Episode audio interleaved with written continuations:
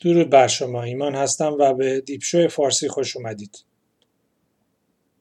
آلمان از سال 1939 تا سال 1945 تقریبا تمام جهان رو به جنگ و تباهی کشونده بود. ماشین جنگی عظیم آلمان که از نیروی انسانی ماهر و متخصصین برجسته بهره می برد، توان نظامی این کشور را به شکل خیره کننده افزایش داده بود. نیروی هوایی، زمینی و دریایی آلمان از بهترین جنگ افزارهای موجود در جهان بهره می بردند و دانشمندان نازی دائما در حال بهبود دادن تسلیحات جنگی آلمان بودند. اگر جنگ باز هم به طول می انجامید و آلمان می توانست دوام بیاورد دستیابی این کشور به توان موشکی مخربتر هواپیماهای جت جنگنده و حتی بمب اتمی دور از دسترس نبود در اینجا می‌پردازیم به پنج عامل اصلی سقوط نازی ها در جنگ جهانی دوم. عامل پنج شوروی. هیتلر همیشه از مرام کمونیستی بیزار بود و علیرغم صلحی که با استالین داشت و با اتکا به آرامش مرزهای شرقی در تمام اروپا دست به ماجراجویی زد.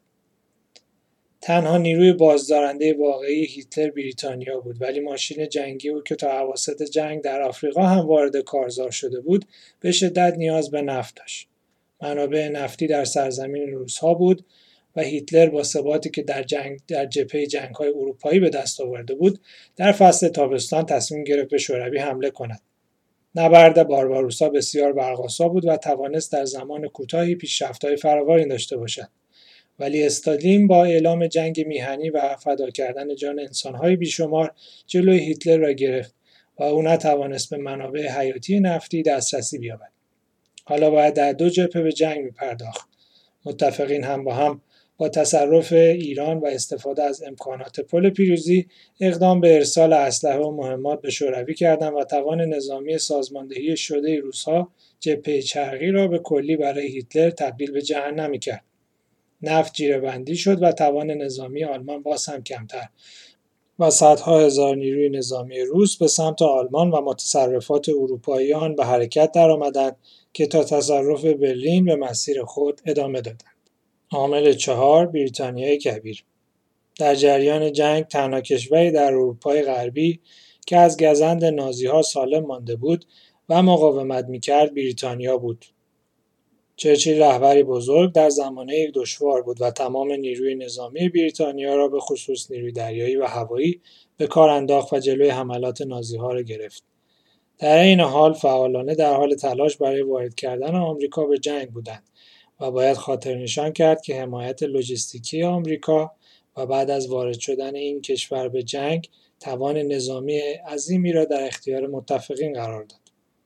ولی در تمام مدت جنگ برتری نظامی و دریایی با بریتانیا بود و همین کمک بسیار بزرگی به این کشور کرد. همینطور تسلط بریتانیا بر منابع نفتی خاورمیانه کمک بزرگی بود برای حفظ شریان انرژی نیروهای متفق در جایی که نفت و کمبود آن واقعا برای آلمان نازی تبدیل به کابوسی شده بود. عامل سه متحدان آلمان در حالی که هیتلر به هیچ وجه دوست نداشت که آمریکا وارد جنگ شود اشتباه تاکتیکی ژاپن در حمله به پرل هاربر باعث شد که آمریکا به متحدین اعلام جنگ کند. ژاپن هیچ کار نخواست یا نتوانست که به نیروی نظامی آلمان کمکی کند و در پاسخ به درخواست هیتلر برای حمله به روسیه جواب ژاپن منفی بود چرا که آن کشور هم در شرق آسیا دست به حملات بسیار گسترده‌ای زده بود و توان وارد شدن به یک حمله نظامی دیگر با کشوری چون شوروی را نداشت.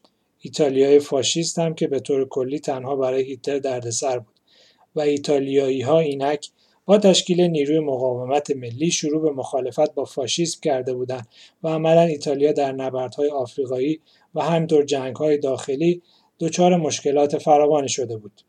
اولا تمام متحدین در جنگ فقط درگیر کار خود بودند و نتوانستند آنطور که لازم است بیاری هم بیایند. در حالی که نیروهای متفق کاملا با همدیگر هماهنگ وارد جنگ شده بودند. عامل دو ایالات متحده امریکا آمریکا به دور از جنگ و دردسرهای آن و پس از خروج از رکود اقتصادی و با اتکا توان مالی رو به گسترش خود و صنایع عظیمی که شکل گرفته بود یک نیروی نظامی بالقوه بود به مرور آمریکا برنامه‌ریزی می‌کرد تا با اتکا به این توان گسترده در جهان برای خود جای پای مناسبی دست و پا کند.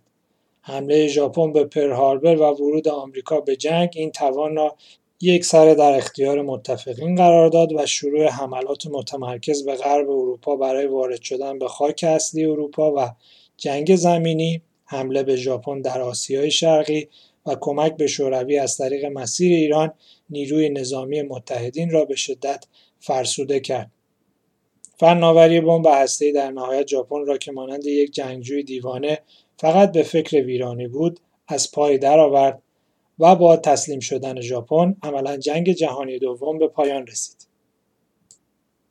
عامل شماره یک نیروی انسانی آلمان در تمام گستره اروپا مشغول جنگ بود.